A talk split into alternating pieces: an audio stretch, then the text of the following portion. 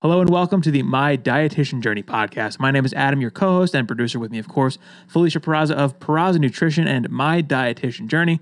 We're going to get into some stuff for prospective dietitians, new folks to private practice. What are we getting into today?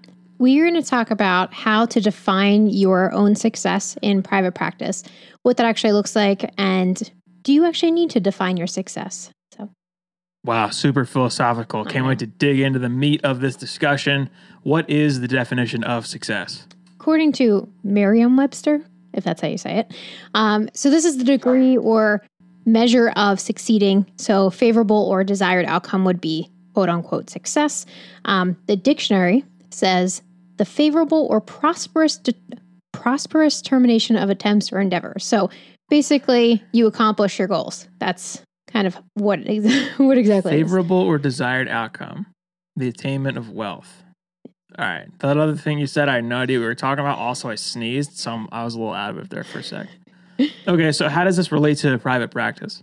So finding out what your success is well it, it's important to define your success. And um, we'll talk about why that's important but um, success is, is really subjective um, and you need to really kind of define it for yourself and not necessarily look to someone else's definition of it because when you think about what your success is going to be it's going to give you like a sense of direction and um, what you want to do not just in your practice but even for like jobs and career figuring out what you want to do. So you defining what that success is actually going to look like. So so you need to figure out what success is for you and it's it's relative to to what you're doing. Yeah. Or like who you know it's i don't think it's useful to compare yourself to someone who's like five or 10 years down the line. And then, yeah, of course, you're not going to be successful if that's your measurement of success. Yeah. I yeah. Mean, it's just like anything else. If you're learning how to draw, you're that, comparing yourself to Picasso or something that's not useful. Exactly. So it's, you know, figuring out that success is going to look different for everybody, but also your success in what that looks like to you is going to change. It's something that's ongoing. So you might have like different markers along the way as to what you think of as being like accomplishments and success but you know what that really looks like is is is a process um, and something more long term so how do you tie that into dietetics or your practice personally then? So for me when i first started my practice um, i kind of my success was having a private practice which was you know a good thing to have but then baby steps. Yeah but it was also once i had the practice like i quit my full-time job and i went full-time with my practice. I'm like now what? You know like what's what's next? What does success look like in private practice? And so i kind of had some benchmarks along the way as in like you know starting the practice and then leaving my full-time job. But i kind of felt like i was lost the first couple months. And i think I mentioned this before, but I quit my job in December. And so um, I didn't really have a, a ton of stuff going on in December because if you you quit your job in December of like 2014 or whatever it was, yeah, 2016. You just it sounded like you were talking about last December oh, you quit. No, not last December, but um, I, I, was thinking like time frame wise, like December. You know, the time of year you quit your job, it was December. It was a slow time for you personally. Is that what you're saying? Yes, yeah. So when I like left my full time job and had my private practice practice and had the success, it was almost like, what does this actually look like? How many clients, you know, per week to be, you know, a full-time private practice dietitian and, you know, should I be doing other things? And then you start to get into this like comparison of, you know, what other people are doing. So, um, so yeah, my successes changed a lot over the years. Um, and my original success was just having the practice and that didn't really give me much direction, which is why we're going to talk about kind of figuring figuring out what your success is because I just kind of felt lost for the first couple months as to like you know, I was doing the thing in terms of like seeing clients and and doing stuff, but I didn't really have like a direction that I was going in. I was just like I had a practice. Okay, success is relative to what you're doing. Yes. It's personal and to compare yourself to other people isn't useful. Mm-hmm. If you don't have goals set up that you can then achieve, realistic goals, you won't feel like you're successful in your practice. Yeah. When you first started, you didn't you had no idea what you were doing. but like the word success wasn't really applicable at that point. I mean, like you probably felt like you successfully did something when you created your website and got your EIN and that sort of stuff, but you didn't feel like you were a successful private practice dietitian at that point. Yeah. I imagine there was a turning point for you where you were still working at your job, but you also started your practice and had some clients. Like after your first few clients, after you actually saw reimbursement checks and like got paid. Yeah. I imagine that's when things started to click for you and you started to feel like you were edging on to becoming a successful dietitian yeah, like when I first private practice dietitian. Yeah, when I first like submitted my first insurance claim and got paid, you know, when I when I had my first client that was um, an insurance client, you know, someone who found me in the directory or you know a first referral. So those kinds of like first things, you know, that was a lot of what those like kind of success like benchmarks were in a way, um, where they were small little ones. Um, I mean, they were kind of they were big at the time. um, saying they're small now, but they're not small. Um, but all of those things along the way of like these little successes but then it started to make sense as to like what success meant to me being in private practice. And that's you know changed over the years as to like these being able to file a claim and then being able to like get paid from that claim. Um but now it's it's changed to these kind of little mini accomplishments and kind of like goalposts in a way. Um you know, where I still have kind of like big success that I want to focus on in my practice, but there's a lot smaller like success points along the way that, you know, I think about when I have, you know, a certain number of clients or, you know, we get new, um, I get like a new coaching client or, you know, for private practice and I get, you know, a, a new like webinar contract or things like that, like those kinds of little successes along the way. Um, but it's changed quite a bit from when I first started, which is the whole point is that success is going to be this process and it's going to look different, you know, before you're in private practice, once you're in private practice, and then even as you like continue to grow and change, um, that'll look a lot different. So, Did you have some quotes from some other dietitians that you wanted to get into for this, or what it looks like from other perspectives?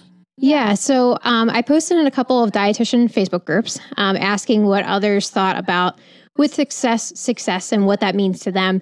And so um, there's three dietitians that will I'll link into the description uh, with their websites and bylines. Um, so the first comes from Amy Hagar.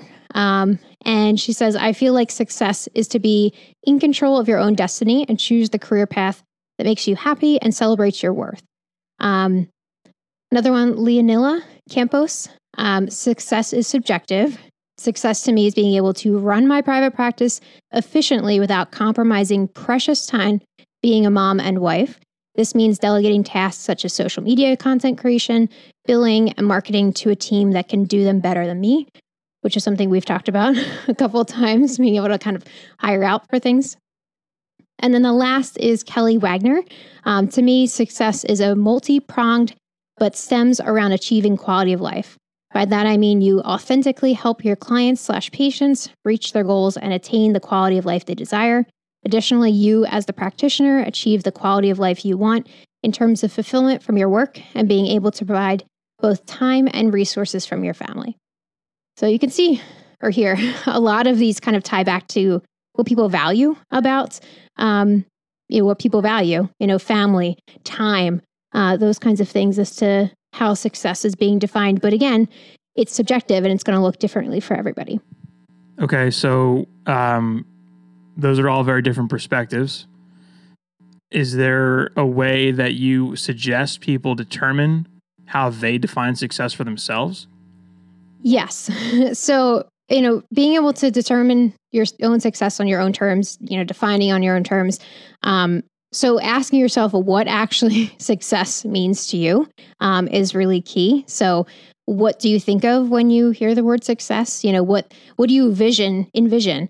Um, you know, what personal accomplishments do you want to achieve? I mean, like I mentioned when I first started my practice, I wanted a private practice, and then I had my private practice, and I created a website. I created this. So those kinds of things, like having those like benchmarks um, along the way. So what personal accomplishment do you want to achieve? What do you value? Um, you know, the dietitians that I highlighted here, they had mentioned a lot about family and time, um, and kind of like a work life balance was a little bit of a theme too. So, kind of thinking of this like big vision as to and it being more of like a living vision too, um, because it's likely going to change as you start your practice, grow your practice, and then maybe niche down a little bit too. Um, and sometimes, you know, timing isn't necessarily right for some things. Um, and that could be your goal too, is to maybe have a practice in the future. But along the way, you know, success for you is going to be, you know, maintaining a client load of, you know, two clients a week. It doesn't have to be very big um, numbers. Um, but kind of having this big vision is is kind of where you want to start and then planning and strategizing from there so setting these kind of smaller more like process goals, getting specific about those goals, and then continuing to really define what success is going to look like for you. Because again, success isn't just something that you just accomplish and that's that's it. Um, which again was kind of the mistake in how I was thinking about like having a private practice. Like I have one now, what?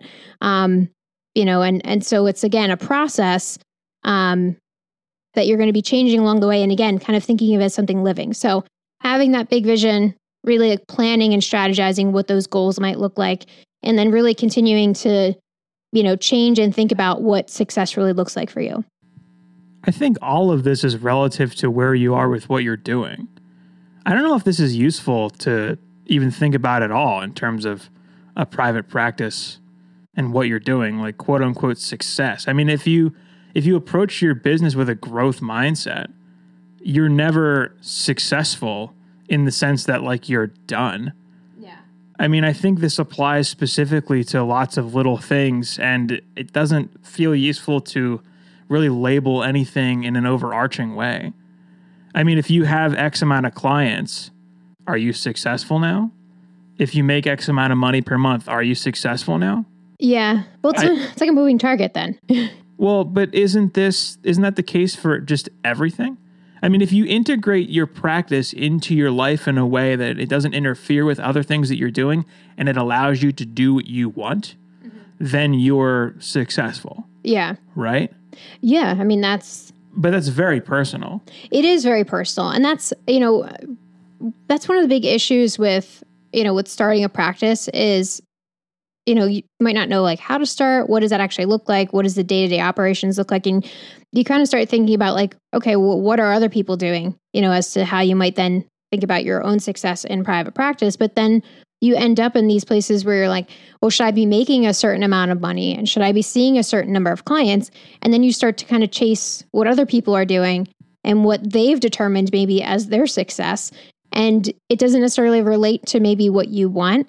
And then again, you're you're kind of chasing like numbers, you know, number of clients, how much money and all that when in reality, you might have wanted a private practice so you can have more time with your family and that's not necessarily something that you know, when you think about numbers, it it doesn't always I don't know, mesh together in a way. I think you have to think about why you're doing this. What's the point? If you achieve that goal, whatever that goal is, then you win. Mm-hmm. If you don't want to have a day job because you don't want to have an employer and you don't want to answer to anybody, and that's why you're starting your private practice and you're able to make a full time income with your practice, you win. Mm-hmm. If some other person has more clients than you or makes more money per year, you're not a loser because you don't earn as much as they do or live up to their standards. You establish your own standards. Like uh, who who was the one that said that they wanted to balance with their family? uh, the one of the other dietitians that we just mentioned. Um, uh, Kelly. I think there was there was two of them that mentioned. Yeah, you know, Kelly um, and Leonella. Yeah, they both mentioned their family and being able to care for their family, and this allowing them to do that.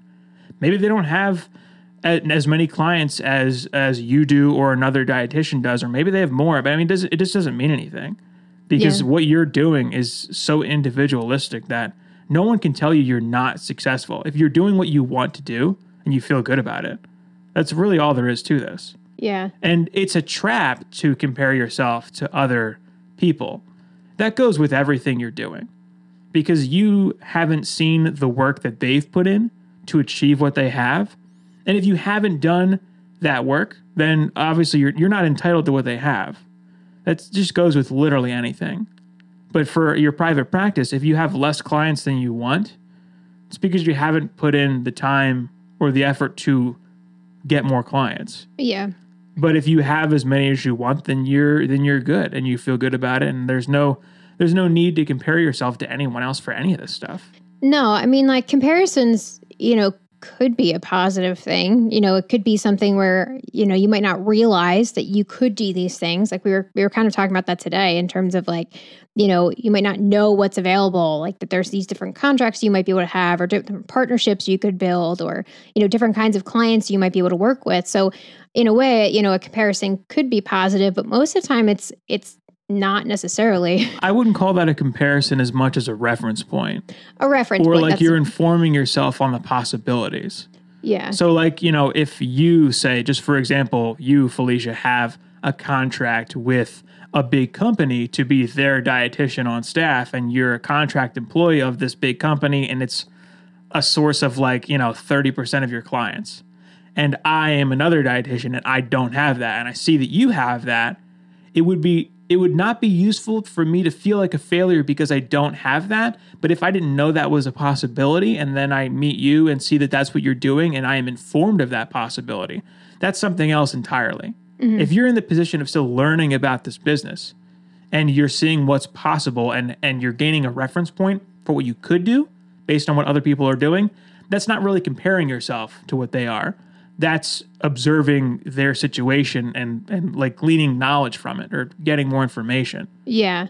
That's more of an information gathering process than a comparison, I would think. But I think even just labeling it as that, you know, this is information and a reference because I think it's easy to fall into the comparison when you learn about those things. Um, you know, to go from, wow, they have all this, they have contracts, they have this and that, and I have one client. It's easy to kind of not necessarily use that as something as motivating and a reference point, but to use it as a, oh, I don't have, I'm not there yet, I'm not working hard enough. And then it's easy to kind of fall into a comparison trap. But if you kind of reframe how you think about it to be more of, you know, it's a reference point. Here's what's possible. Here's things I could do, you know, and again, coming back to what you're defining as success. But Did you define the term comparison trap? Uh, Is that an actual term or are you just are you marrying those two words? no, so there's um there's what's called social comparison theory. Um, Is this like a psychologist's life work where they have a book on it or something? Is this a real thing? Or? yeah, it was proposed back in 1954. I don't know how to say his name. We'll put it in the description, but Leon Festinger? Festinger. Um, he said that people have an innate drive to evaluate themselves, often in comparison to others. Um, that they determine their own social and personal worth based on how they stack up against other people, basically. Well, that goes back to evolutionary biology and tribal living. I mean, that's a very normal human behavior. Well, it is, and that's like a lot of what I was reading in this this article was, um, you know, we have this kind of like fundamental, you know, desire to evaluate opinions and abilities, but then we have again the danger of that comparison is then it can influence our motivation or attitude, and then that um, I found a quote. This was like referenced so much. Teddy Roosevelt, the 26th president of the United States, comparison is the thief of joy. um, and that's a lot of when you like look at comparison trap and Google that, you'll see actually that quote come up quite a bit. Um, that this trap is really setting you up for failure from the start, um, and that you're getting trapped into comparing yourself to others. See, a lot of this stuff for me just ties into the the fact that as human beings, we're not really equipped to live in the society we live in mentally. Like if if you go back to the majority of human beings' existence on Earth, you know, we've theorized we've been alive as Homo sapiens on Earth for like a quarter million years. Only in recent history have we had societal norms that allow us to broadcast things on the internet, know hundreds or thousands of people personally, see and meet this many people, travel as far as we can. I mean, we're so not like it, it takes tens of thousands of years for evolution to change your brain in a way that really conforms to the way you're living. we're we're still programmed to some degree, like in our brains, to exist in a world where we know 150 people and we interact with those same 150 people for our entire lives. That's our tribe. We, you know, you at the majority of, of human existence, you can only go as far as your feet could take you. And you wouldn't separate yourself from your from your your group, your tribe, because you wouldn't survive on your own. Mm-hmm. So having such a, a, a, a serious reliance on other people's approval socially really tied into your personal well-being, how you felt about yourself. And if you weren't doing as good as 10 of your peers back then, you could be seen as a weak link in the chain. You could not have um, reproductive success. It could be the end of your genetic line. It could mean uh, death if you were if you were abandoned. They were very serious social repercussions to not living up to your peers and not having this, not living up to the standards that everyone else has established. Now we know all these people through parasocial relationships. You see everyone on YouTube, Facebook, Instagram, Twitter. You have all this exposure to all these people that you would have never had in a million years before. It would just never have happened. Mm-hmm. And now we have this unfortunate situation where there's a lot of good that comes from it. You can learn immense knowledge. The the whole wealth of human knowledge is available to you on the internet, one in one form or another. But you also have access to all these people who you would have never met 50 or 100 years ago, especially not a thousand years ago Yeah. that you would not have this basis for a comparison to begin with. You would only have the people around you to know how well you were doing.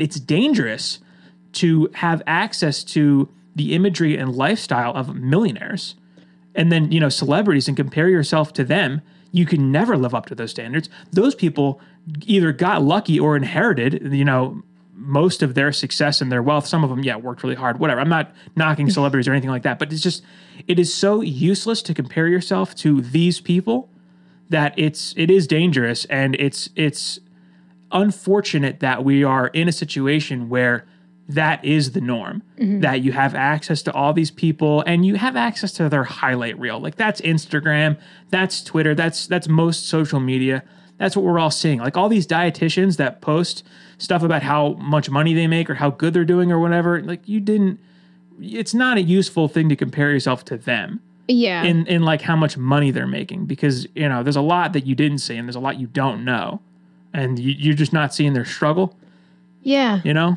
And you don't know people's starting point too. And that's that's one of the things with like all those business books too. Like I mean, even you mentioned it with like celebrities is like how do you know what people have inherited and like how well off they might have been when they started, which is then a totally different starting point from somebody else. And then it's like you're comparing your success to somebody else when you've started at very different points um, on this journey of what that looks like. And then it's again, you're not measuring up to what you determine as this like success from somebody else who might be again completely unrealistic.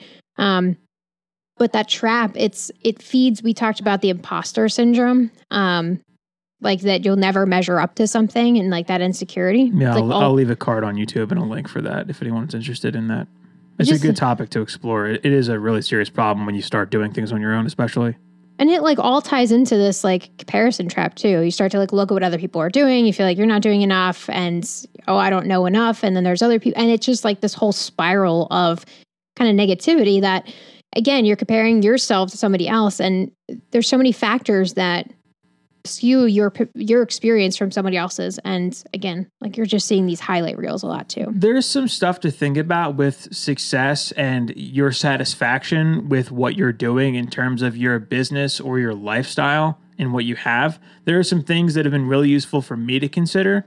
We just I just said this to you not too long ago. We just got some cotton candy grapes and I was eating grapes and I mentioned and this is true that these used to be a symbol of royalty that only the wealthiest people in society ate grapes and it's it's funny, but it's true that even the the working class that's you know considered lower class in in the first world, we eat like kings and queens did hundreds of years ago. Mm. I mean, the quality of life today. There's a lot to feel.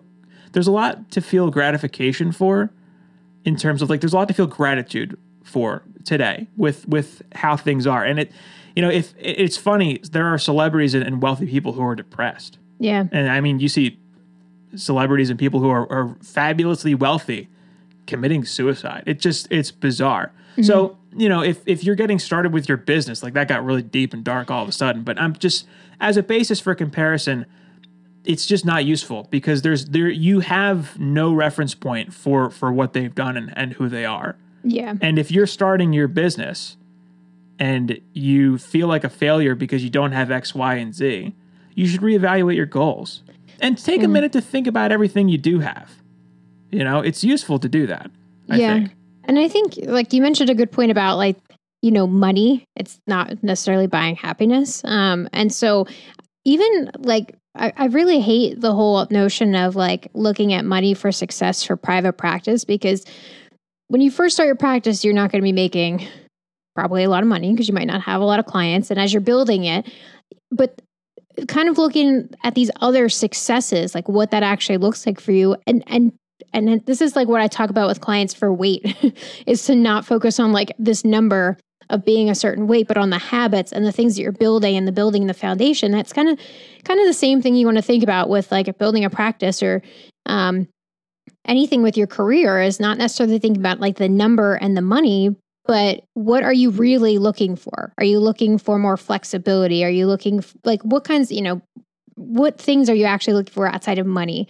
Um, and kind of thinking about those successes and defining what that looks like for you. And it's a huge mistake to focus on money. Once you get certain, once you get beyond a certain point with uh, household income, your your income to happiness ratio becomes largely skewed, and that's another thing that ties into to comparisons. There's a lot of people who think they need to earn a certain amount of money and have a a certain um, type of house and or car. The whole keeping up with the Joneses Joneses thing that's very real. And if if you make enough money in your practice and you do enough with it and it allows you certain things, certain freedoms or certain opportunities, then it, it, it makes no difference how many clients you have, how much money you make. That's not what this is for. yeah, It's about how it contributes to your life. Yeah.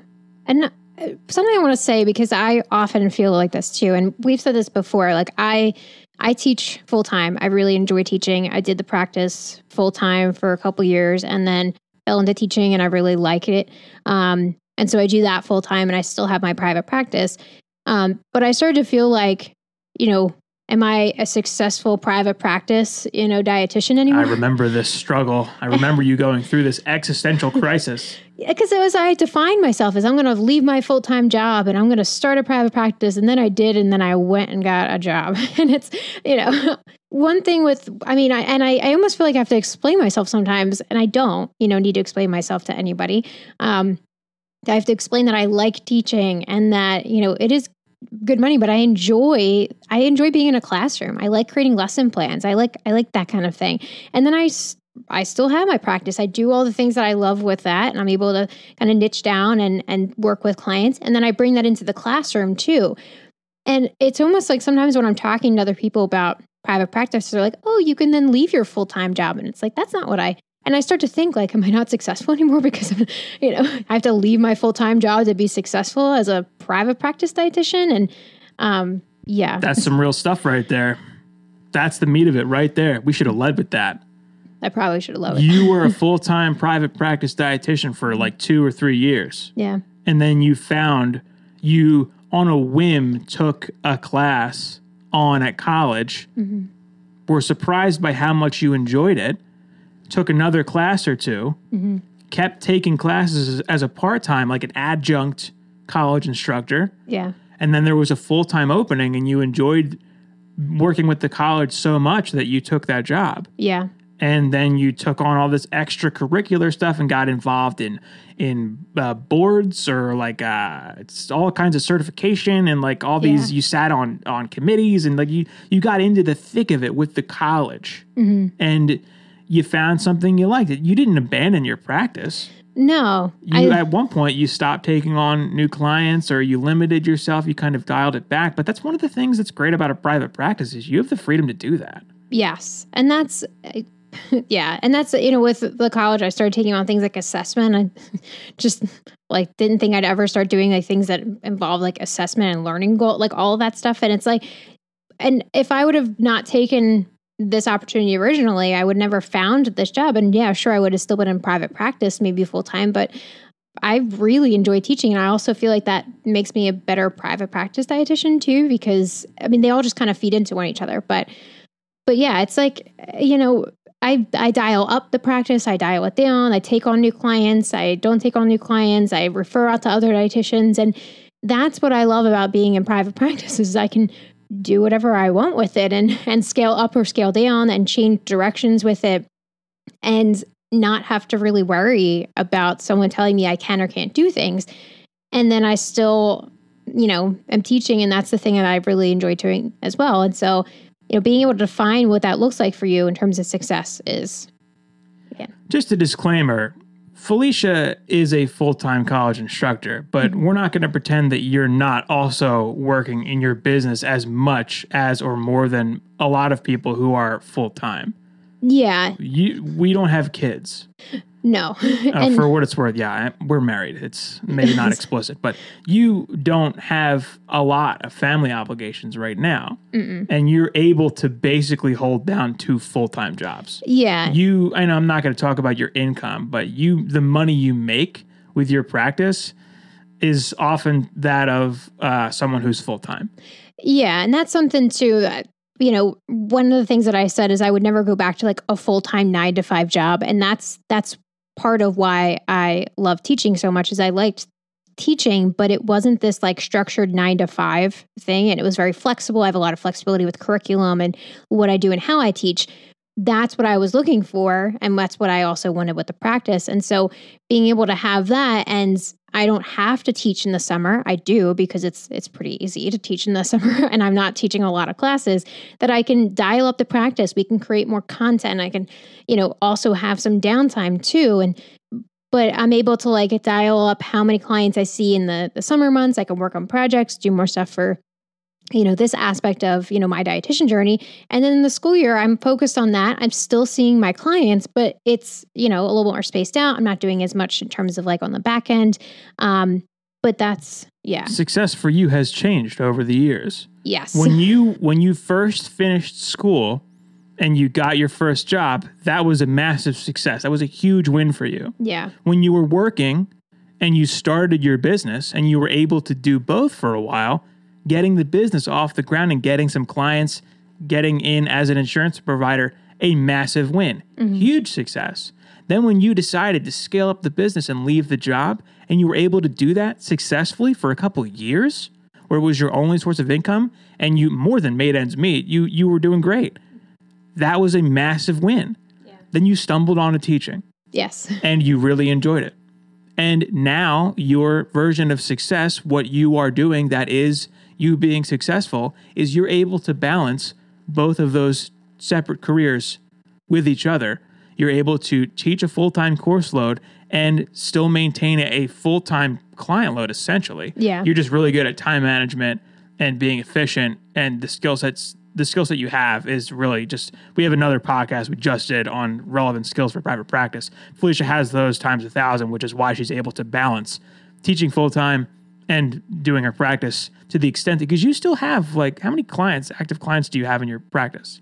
Active. Um, I mean, I see everyone's all spaced out now because there are a lot of like follow ups the way it works. But like, just what do we in July? Like, I have 25 clients scheduled for this month.